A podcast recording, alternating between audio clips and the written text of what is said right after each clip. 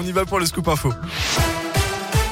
Et à la une de l'actu, une date à retenir le 14 mars. Ce sera la fin du pass vaccinal, annonce tout à l'heure du Premier ministre invité du 13h de TF1. La situation sanitaire s'améliore. Les conditions sont réunies pour une nouvelle phase d'allègement des mesures. Les propos de Jean Castex qui en a profité pour annoncer la fin du port du masque dans les lieux publics, sauf dans les transports collectifs. Quant au pass sanitaire, il restera en vigueur dans les établissements de santé. De son côté, Emmanuel Macron va annoncer sa candidature à sa réélection dans la presse quotidienne régionale.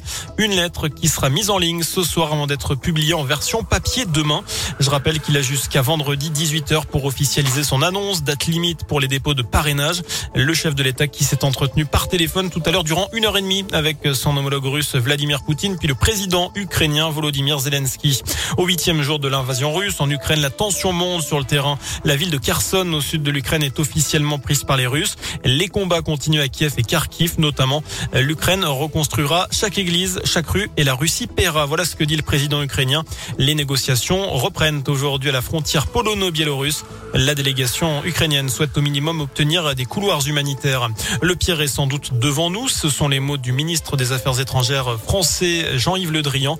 Le Quai d'Orsay recommande fortement aux ressortissants français dont la présence n'est pas essentielle de quitter la Russie.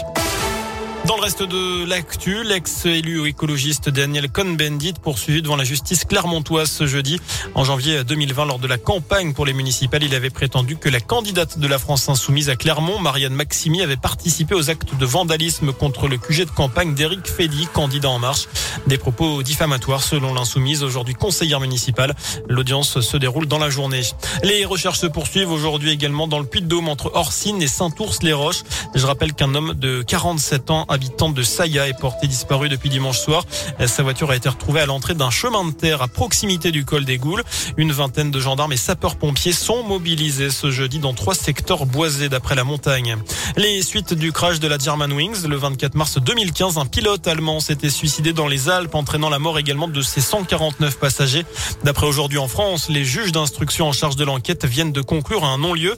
D'après eux, le suicide du pilote n'était pas prévisible et personne n'aurait pu l'empêcher.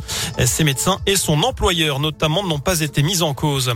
On passe au sport du rugby de Clermontois dans la liste du 15 de France pour affronter le Pays de Galles. Ce sera le 11 mars dans le tournoi Destination avec l'inévitable Damien Penaud mais aussi Sipili Falatea.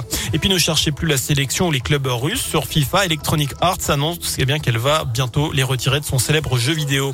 Enfin la nuit de l'orientation ce soir à Clermont euh, de 17h30 à 20h30 dans les locaux de la CCI 15e édition. Huit coachs professionnels seront présents et proposeront des entretiens gratuit et individualisé pour celles et ceux qui cherchent leur voie. Voilà pour l'essentiel de l'actu sur Radio Scoop. Excellente fin de journée. Merci beaucoup.